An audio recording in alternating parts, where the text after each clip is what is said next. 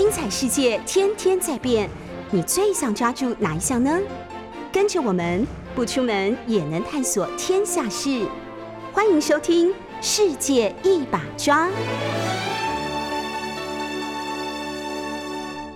各位听众朋友，大家早安！你现在所收听的是六九八九八新闻台《世界一把抓》，我是杨照。然后我们在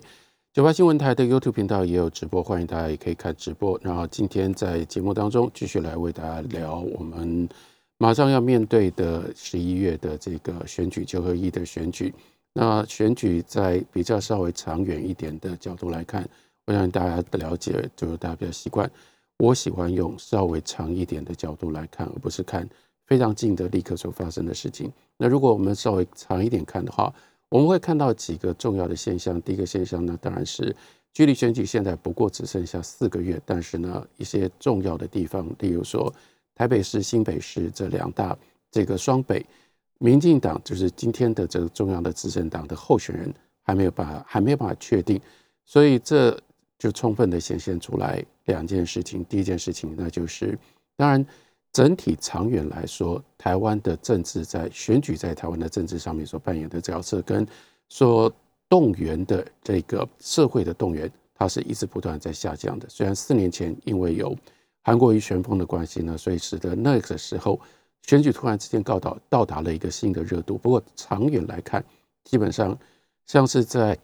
上一个世纪当中的这个八零年代、九零年代啦，然后到二十一世纪初的那种。政治的热潮其实是不可能继续重演了。那这个后面也就牵涉到长期以来台湾在政治，尤其是在选举方面慢慢制度化，慢慢给稳定下来了。稳定下来，接下来就牵涉到，比如说这个叫做九合一选举，或者它本来是一个地方选举，它最主要的、最受瞩目的是这个地方的县市长的首长的选举。可是慢慢的，尤其是从大概八年前开始，它有一个。很清楚的一个意义，那就比较像是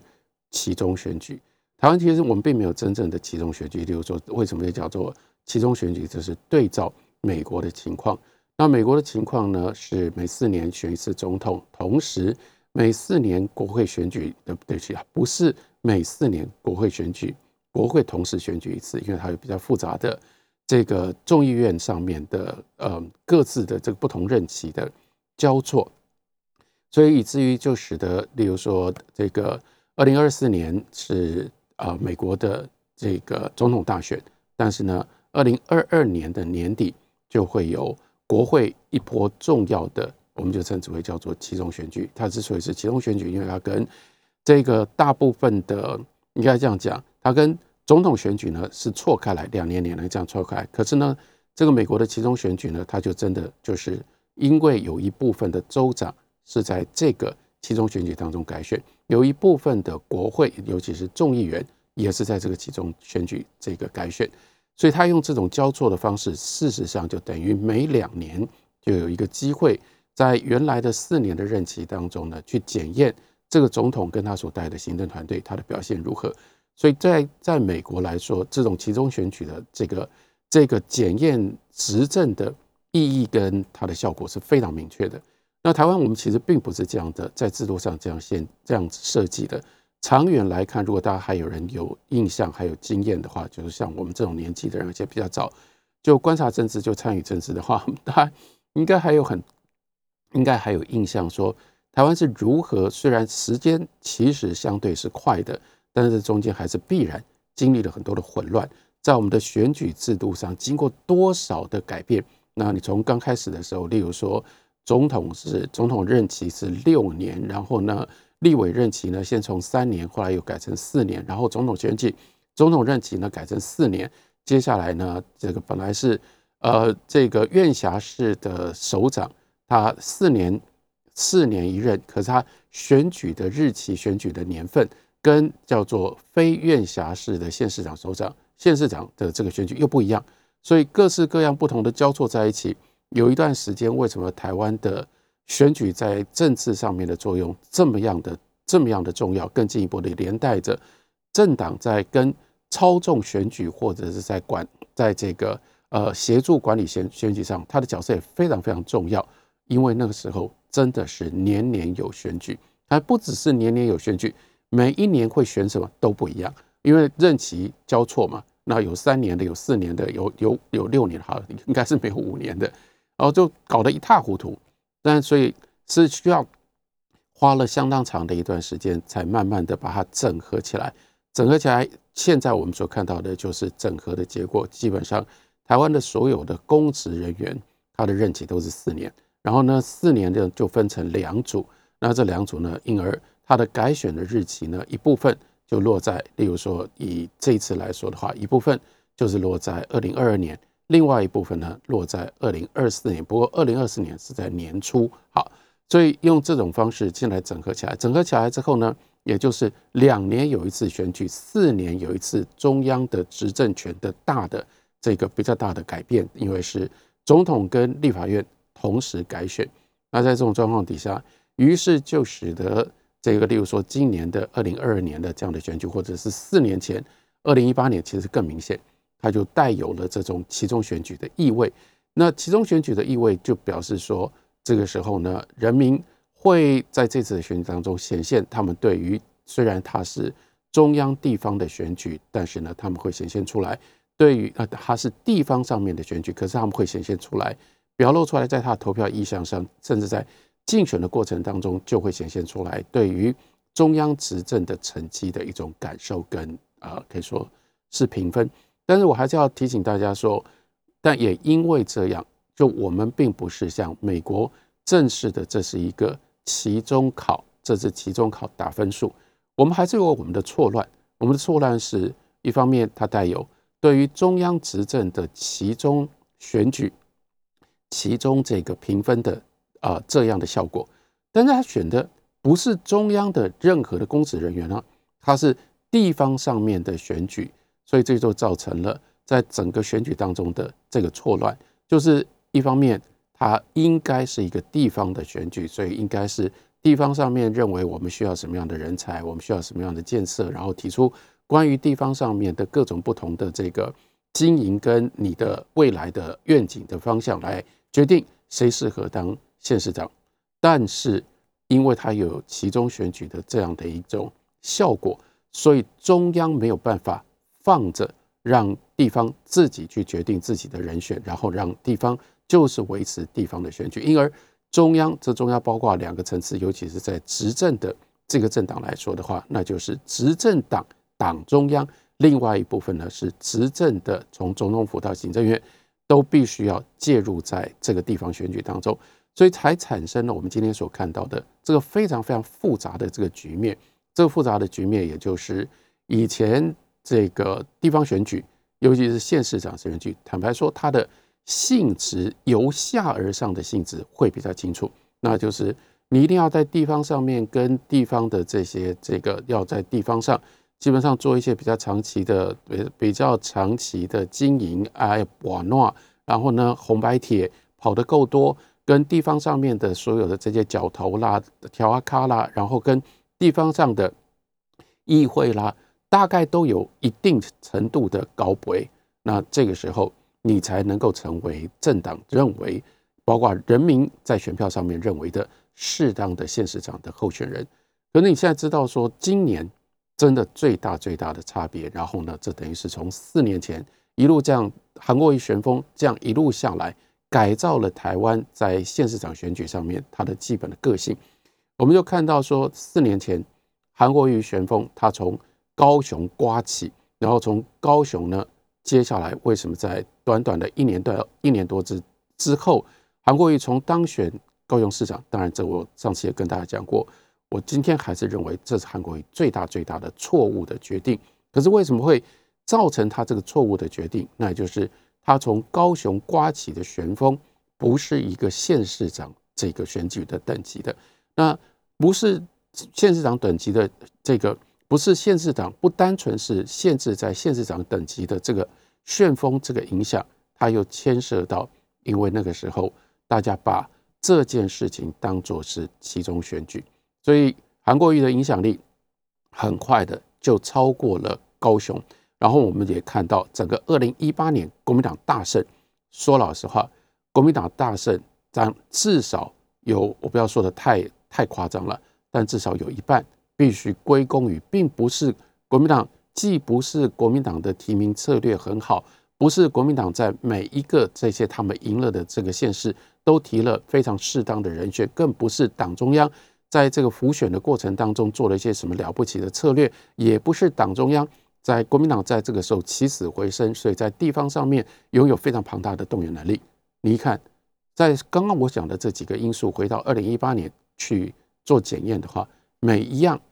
都不是因为国民党。那既然不是因为国民党，因为什么？因为那个大局势，那个大局势，也就是二零一六年这个蔡英文当选了之后，接下来在第二次政党轮替，然后应该说第三次政党轮替，那民进党第二次在中央执政，小英以非常坚强的意志。那你知道吗？他的个性是这样，他有他那个处女座非常非常固执、非常坚持的部分。所以呢，我们就看到二零一六年开始之后，其实他就大力的扭扭转那一部分，因为他判断他之所以能够在那个时候二零一六年呢，用这种方式呢，这个选举当中大胜，取得了这个取得了总统的大位，因为太阳花，所以他就沿着。太阳花学运的这个方向，等到他上台了之后，就大力的扭转，而且是非常就是敲锣打鼓，以非常坚决的形式，大力的扭转这个，呃，尤其是马英九在第二任期他所定下来的这个路线。马英九第二任期最重要的一件事情，你看，其实真的没有隔多久，哎，不过就是这个呃六七年的的事情，六七年间的事情。哎，但我们真的就是看到这个整个局势变化的多快。马英九第二任期的最重要的路线，最重要的一个最重要的方向，最重要的一个重大的事件，不就是马习会吗？那马习会就是表代代表象征了在两岸关系上面，中华民国政府跟中华人民共和国政府，好了，不管是这是我们的看法，那边中共坚持的就是国民党跟共产党。但是在不管你用什么样的角度，这两岸在两岸的关系上密切的互动关系走到最高峰的时候，所以才可以有马习会。可是呢，二零一六年之后，那就彻底逆转。那因为这个逆转，它的这个转弯的方向、转弯的速度实在太快了。所以老实说，在二零一六年到二零一八年，尤其是显现出蔡英文的那种坚强的个人意志的这一部分。真的很不得民心，因为大家都觉得说，你为什么需要在这个时候用这种方式这么坚持，而且这么固执，而且用这么激烈的方法改变过去长期以来我们看到基本上是借由跟缓和两岸关系，让台湾进到让台湾人可以进到国际社会的这个基本的大的方向。那蔡英文不要走这条路，而且他就是摆明了他要走回原来的民进党的，也就是。跟中国大陆，不管是在这个不要说是政治上，即使是在经济社会跟文化上，都是越离越远最好，越远越好的这样一种基本的策略。所以当时在那个这个政策推行这样的一种态度推行了两年多之后，再加上中间很多真的说老实话不是很有道理的蔡英文的固执的这种这个显现，例如说台大校长事件，这。台大校长真的有这么重要吗？但是蔡英文为了这件事情动员所有的东西，然后不惜换掉这个正王两位教育部长，你就知道总统的意志，当他高到这样的程度的时候，坦白说，我从我们从我自己的角度来看，这很可怕。那从当时的民意来看，这很讨人厌。所以二零一八年韩国韩国瑜为什么会有这样旋风？因为韩国瑜就真正的碰触到大家那个时候对于从二零一六年以来蔡英文以及民进党执政的高度的不满，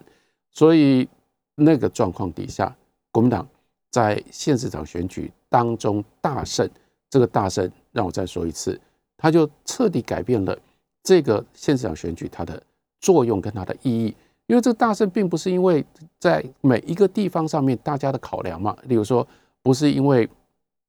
不是因为在宜兰啊，大家认为说，哎呀，这个国民党的人选非常的好，提出来的愿景很了不起，或者是说在台中，并不是因为大家认为啊林佳龙当时当台湾台中县长，然后呢已经让让这个台中让台中市民有了一些非常非常明显的可以抓得到的他的严重的问题，以致他没有办法连任下去。那整体那是一个整体的感觉。林佳龙败选相当一的相当的程度上面，那就是看了看到林佳龙就想到民进党，就想到那个时候民进党蔡英文主政的那种样子。你看了就讨人厌，所以这种这种状况底下，国民党大胜嘛？那国民党大胜是其中选举意义上面的大胜，所以才使得刺激韩国瑜，他就觉得说，那我不是一个地方级的人物了，所以他才会在这么短的时间之内被哄抬上去，然后呢去进取大位。当然，在那个过程当中就发生了这个大逆转，这个大逆转是。那一路下来，前面我们讲到，从二零一六年，其实蔡英文很不得人心的其中的一项政策，也就是被韩国瑜在高雄抓住，然后这个韩国瑜喊那么简单的口号啊，这个这个嗯，前进的呃人进的来，然后呢，就反正那这么简单的这么简单的口号，它其实也就是相当程度上，它又得到了大陆这个对岸的政府。政府的这个大力的这个赞助协助，他那个时候可以发挥这么大的作用。但是呢，在二零一六年之后，蔡英文最不受欢迎的这个政策，却偏偏就在二零一九年大逆转。二零一九年大逆转，其实就是香港所发生的事情。所以在这样的情形底下，倒过来变成两岸关系，使得蔡英文得到了最大的好处，因而。在那么短的时间之内，只有短短不到一年半的时间，到了二零二二年啊，对了，到了二零二零年的这个总统大选，那就形成了这个另外一次的大逆转。好了，经过这样的波折，那跟今年二零二二年的其中选举，好县市长选举有什么样的关系呢？我们就看到这个县市长选举的其中选举的意义越来越高，相对的。本来的，在它的本质上面，它的地方选举的的这个意味跟它的作用就一直不断的下降，所以才连带我们所看到刚刚讲到的这个新这个状况。也就是说，现在你看，尤其是民进党，其实应该说两党都是了，它的整体的操作都不是从地方去选出地方认为最好、最有希望、已经经营最久，而且呢，在地方上面取得了支持。可以通得过党内初选民调的这个考验的这些这些呃候选人来担这些人来担任候选人，都不是这样。现在都是叫做党中央的全盘考量。比如说今天就在今天，民进党又要开选对会。那选对会以前叫对策选举对策委员会。那选举对策委员会以前相当大的程度呢，都是在协调。已经产生，就是说已经有的这个地方的局面，然后在选对会做最后的协调。那选对会其实，在长期以来，尤其是遇到县长选举的时候，它它是在制度后面的嘛，也就是说，它在制度后面或它在制度外面。那制度是什么？制度有一个非常明确的制度啊，那就是这个党内初选。党内初选它就是一个这个规定，然后按照党内初选是。党内初选解决不了的，什么是党内初选解决不了？选对会以前最常干的事情就是，哎呀，某一个选区因为太艰困了，大家认为选不上，所以没有人要去选。然后呢，因为没有人要去选，就是选对会的事了。选对会就必须要想办法说，哎，这个选区还是我们来决定一下：第一，要不要派党的候选人；第二，要不要支持有党或者说。现在看起来有机会当选的有没有？有没有让我们看起来不是我们的敌人，有可能变成我们可以联合的对象的？然后第三才来说，那我们是不是要征召什么样的党员，然后让他去选这样的，让他去选艰困选区？可是你看，今年真的不一样了。比如说今天的选对会要处理的是，今天会先处理花莲跟台东。在台东当然算是艰困选区。但是台东赖坤成已经早就摆明了他要选。那如果依照以前的方式的话，那赖坤成要选，那他就按照这个整个初选的初选的程序，基本上应该这就是最简单、很好处理的。但今天真的就不一样，我们不知道今天这个台东的选情，台东最后民进党会派出谁来这个谁来选举，因为现在变成整个选举的呃运作的模式都是由上而下的。那选对会代表党中央，党中央代表鹰派或者是代表蔡英文总统的跟党主席的最高的意志，所以这是一个叫做在地方选举上面的一个全面的布局。为什么要全面布局？因为它不能够再犯，或者他不能够再承受上一次的这样的一个打击，让这个具备有其中选举意味的县长选举，民进党受到很。这个民进党败，或者是民进党大败，那所以在这个状况底下，不能够放在任何一个地方是由地方的党员或者是由地方的民意来决定到底谁应该去选，谁能够选，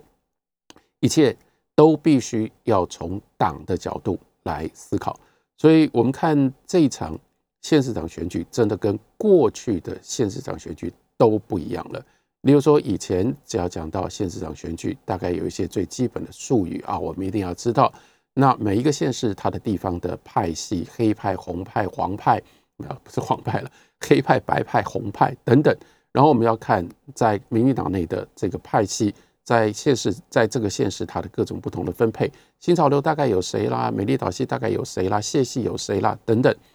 以前我们都是从地方的角度这样去观察。在不一样的县市长，他的可能但可能产生的各种不同的变数，现在这些看起来都没那么重要。那包括什么叫做空降的人选？空降人选就是跟刚刚所讲到的这些地方的因素都没有相都不相关的这些人呢？比如说林志坚，林志坚去去选桃园县、桃园市，这个时候你把桃园市的原来的地方的政治情势通通都摸透了，抱歉了，你没办法去解释。林志坚为什么去选桃园县、桃园市？你只能够从民进党的布局，从蔡英文的想法，你才能够知道林志坚去选桃园市的意义。我们休息一会儿，等我回来继续跟大家聊。您所收听的是九八新闻台世界一把抓，我是杨照。我们在九八新闻台的 YouTube 频道也有直播，欢迎大家也可以看直播。继续来跟大家分析今年的选举。选举当然最重要的，虽然叫做九合一选举，不过最重要的呢是县市长选举啊。县市长选举就麻烦了，因为它有两种双重的性质，而且这个性质呢，它彼此在消长。一个呢是非常单纯的，或者是比较本质性的地方上地方选举、地方的首长的选举。那这地方学者首长的选举呢，就连带着包括了地方议会的选举，这是密切的结合在一起。那以前呢，这就是县市长选举的它的主轴或者它的重点，就是那怎么样？在每个县市呢，依照这个政党的势力的各种不同的分配，想办法在这个地方的议会上面取得更多的席次。同时呢，最好呢就必须能够把地方首长的这个位置呢给拿下来。所以这是整个由下而上的一种思考的方式。可是刚刚也讲到了这样的一个县市长选举，现在有新的性质，而且这个性质呢变得越来越重要。它又看起来像是现在的话，那就是民进党中央执政在过去两年多以来，它的一个其中的检验报告跟其中的成绩单。所以在这样状况底下，中央就对这整件事情不得不非常高度的关切。然后呢，党中央就更是必须要把把这整件事情进行全盘的从党的角度的规划。因而当我们这个这个时候呢，现在我们在看。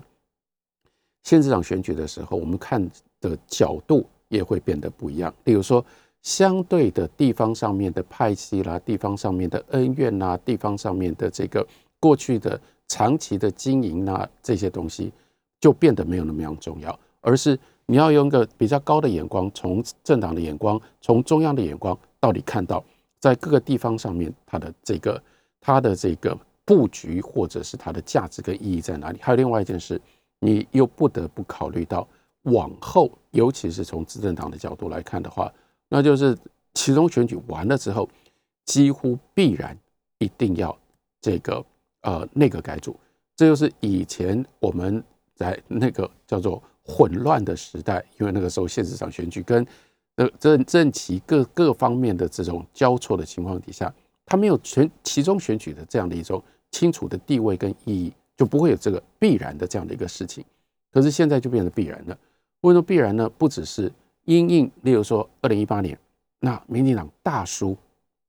民进党大败败到，当然那个时候蔡英文必须要这个辞党主席。如果当时蔡英文没有辞党主席，后面包括他要竞选，那时候已经到了他要竞选总统连任，可能都会出问题的状况。所以那个时候呢，他辞了党主席，然后由这个卓荣泰来担任党主席。比如说整个党都受到了。严重的冲击，那这个时候党政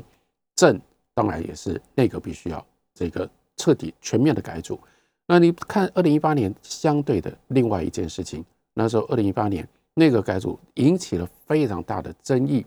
因为就是好几个竞选连任没有成功的这个呃本来的候选人，后来呢因为选输了，但是民党仍然有中央执政权了，所以他们进了。他们反而入阁啊，例如说陈其迈，陈其迈高雄市选输了，竟然入阁变成了副院长；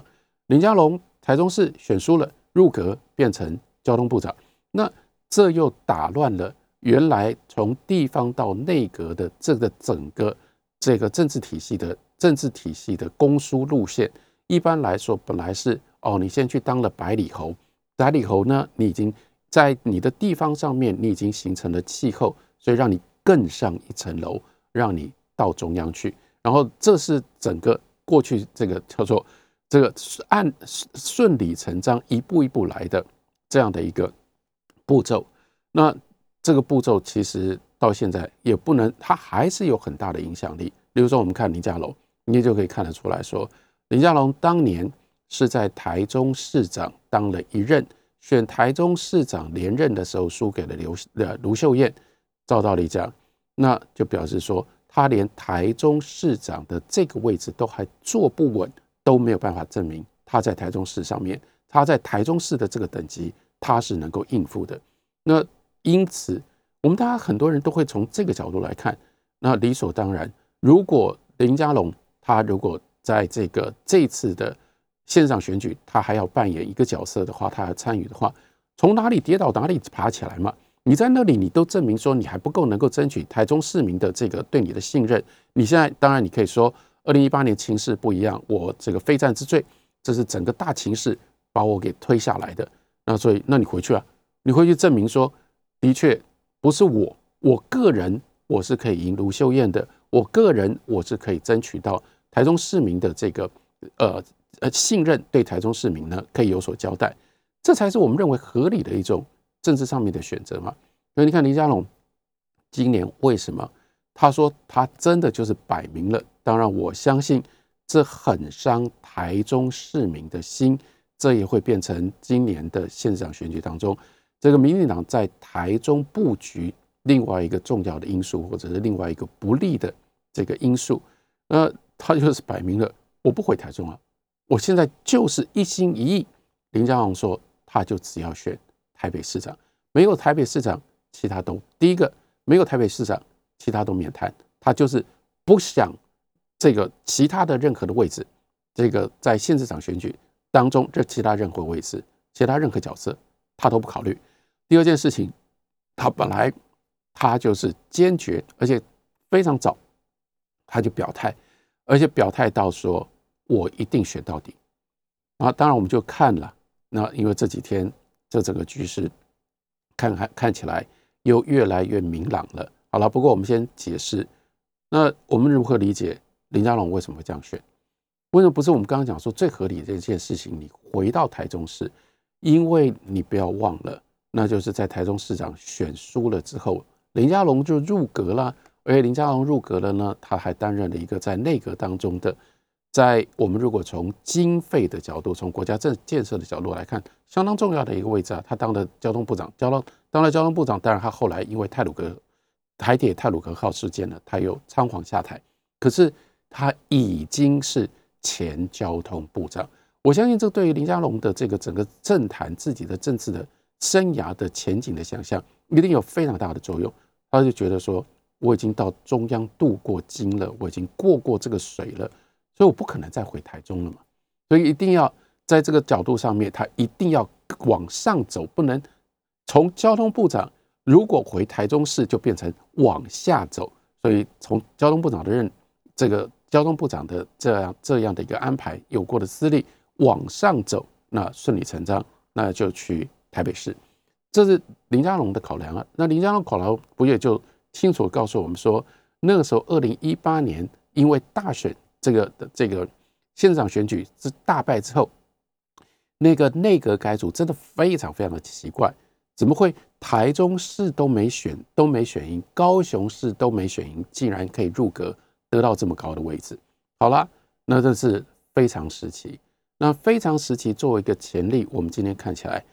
二零二二年，它有很多东西就开始更明确的制度化了。更明确制度化就是，所以县市长选举一定会牵着牵动到内内阁的人事。最简单的一件事，那就是在县长选举选举结束之后，一定会有，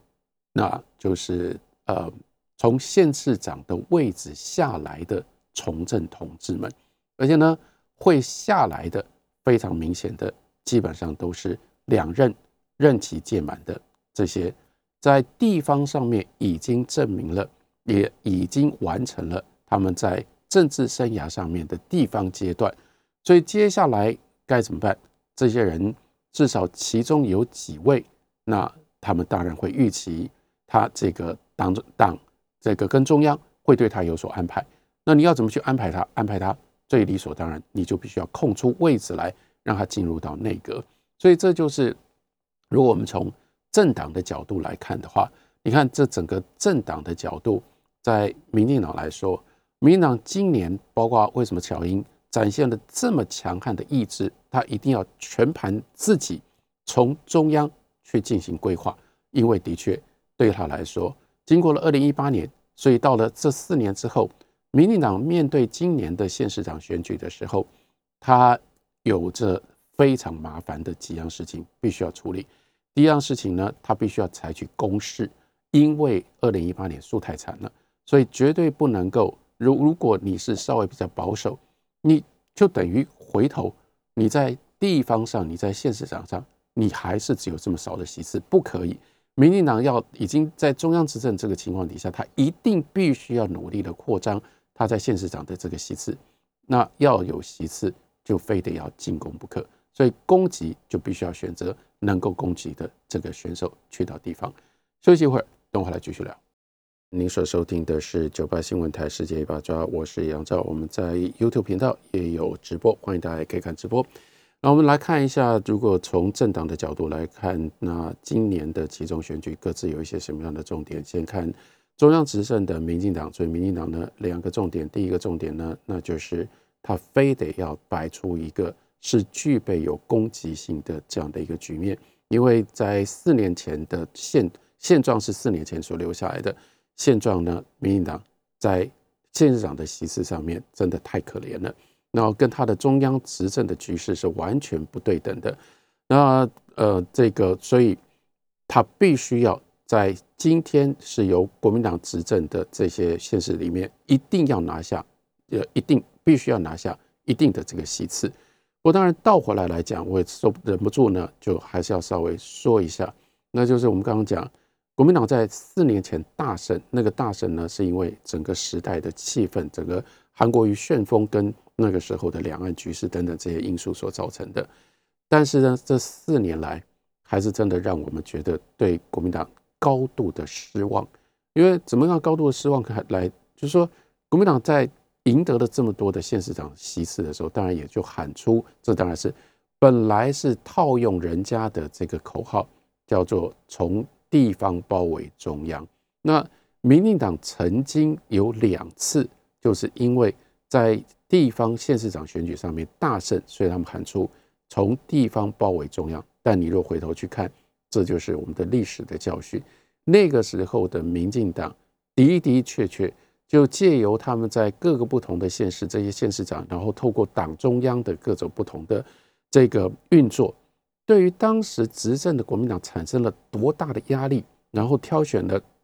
多少的主题，例如说挑选一个主题呢，一直到今天，其实本来也都还存在的，那就是统筹分配款呢。那所有的这个钱是进了国库，进了国库之后呢，才能够分给各个地方。那在地方的分配上面，它就必然产生许多的争执，很多的不公平的议议题可以用。那那个时候是哇，当民进党发动以地方包围中央的时候，统筹分配款几乎每一天都在我们的政治新闻上面，让。国民党为之焦头烂额，更进一步，甚至呢，民进党以地方包围中央，还可以做到什么程度？他甚至在统筹分配款的这个议题上面，去连接其他的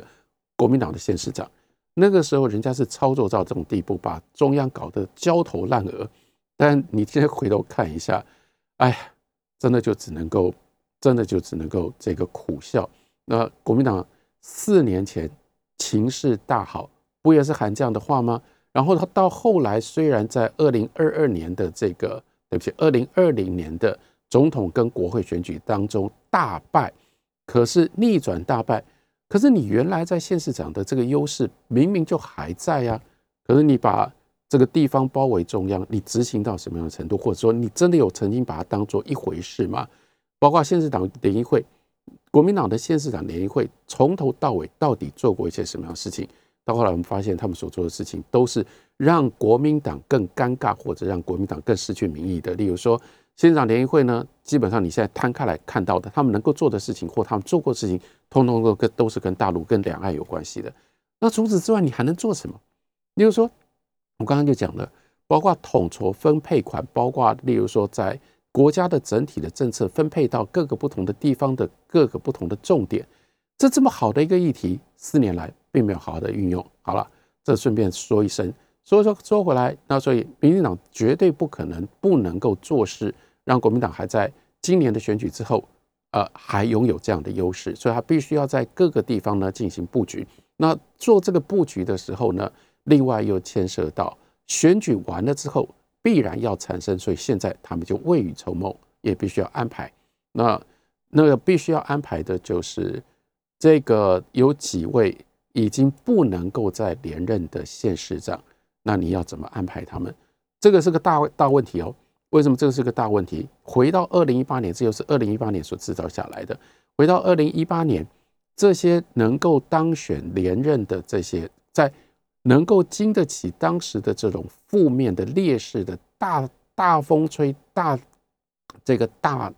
大的这个震撼的这些县市长，他当然。都有他的实力，可是这些人正就是因为他有实力，二零一八年他才能够站得住，才能够挺得住。然后呢，可是四年之后，那他们都已经，他们既然有这样的实力，他们已经证明了他们在政治上面这个才能。那你现在拿他们，你现在要如何安排他们？你不能让他们自生自灭，他们就是党的资产了。如果你用这种方式去处理他们，一旦处理不好，这个整个党的人才的这个环环相扣的这个整个。整个锁链那都会断掉，所以这个时候，例如说，你看郑文灿啦，这个呃郑文灿啦，潘孟安啦，这个嗯黄伟哲啦，然后到林佑昌啦，所以说当年二零一八年勉强守住这个民进党民进党局面的这几个重要的工程，而且在地方上面都已经证明了他们有相当坚实的实力，你要如何用他们？你要用他们，当然相当程度上面必须要在中央跟地方的关系上面进行布局，也就是内阁非改组不可。一定有部分的人，例如说像郑文灿，甚至言之凿凿，听起来他如果他不只是要入阁，而且他入阁他的等级，那不会是部长等级，那会至少因为陈其迈的选书高雄市都去当副院长，所以你看这就水涨船高。二零一八年所带来的后遗症，那在这种状况底下。郑文灿至少要从副院长开始干起吧。好，然后潘孟安啦，刚刚讲到黄伟哲啦，他们这些人，你要怎么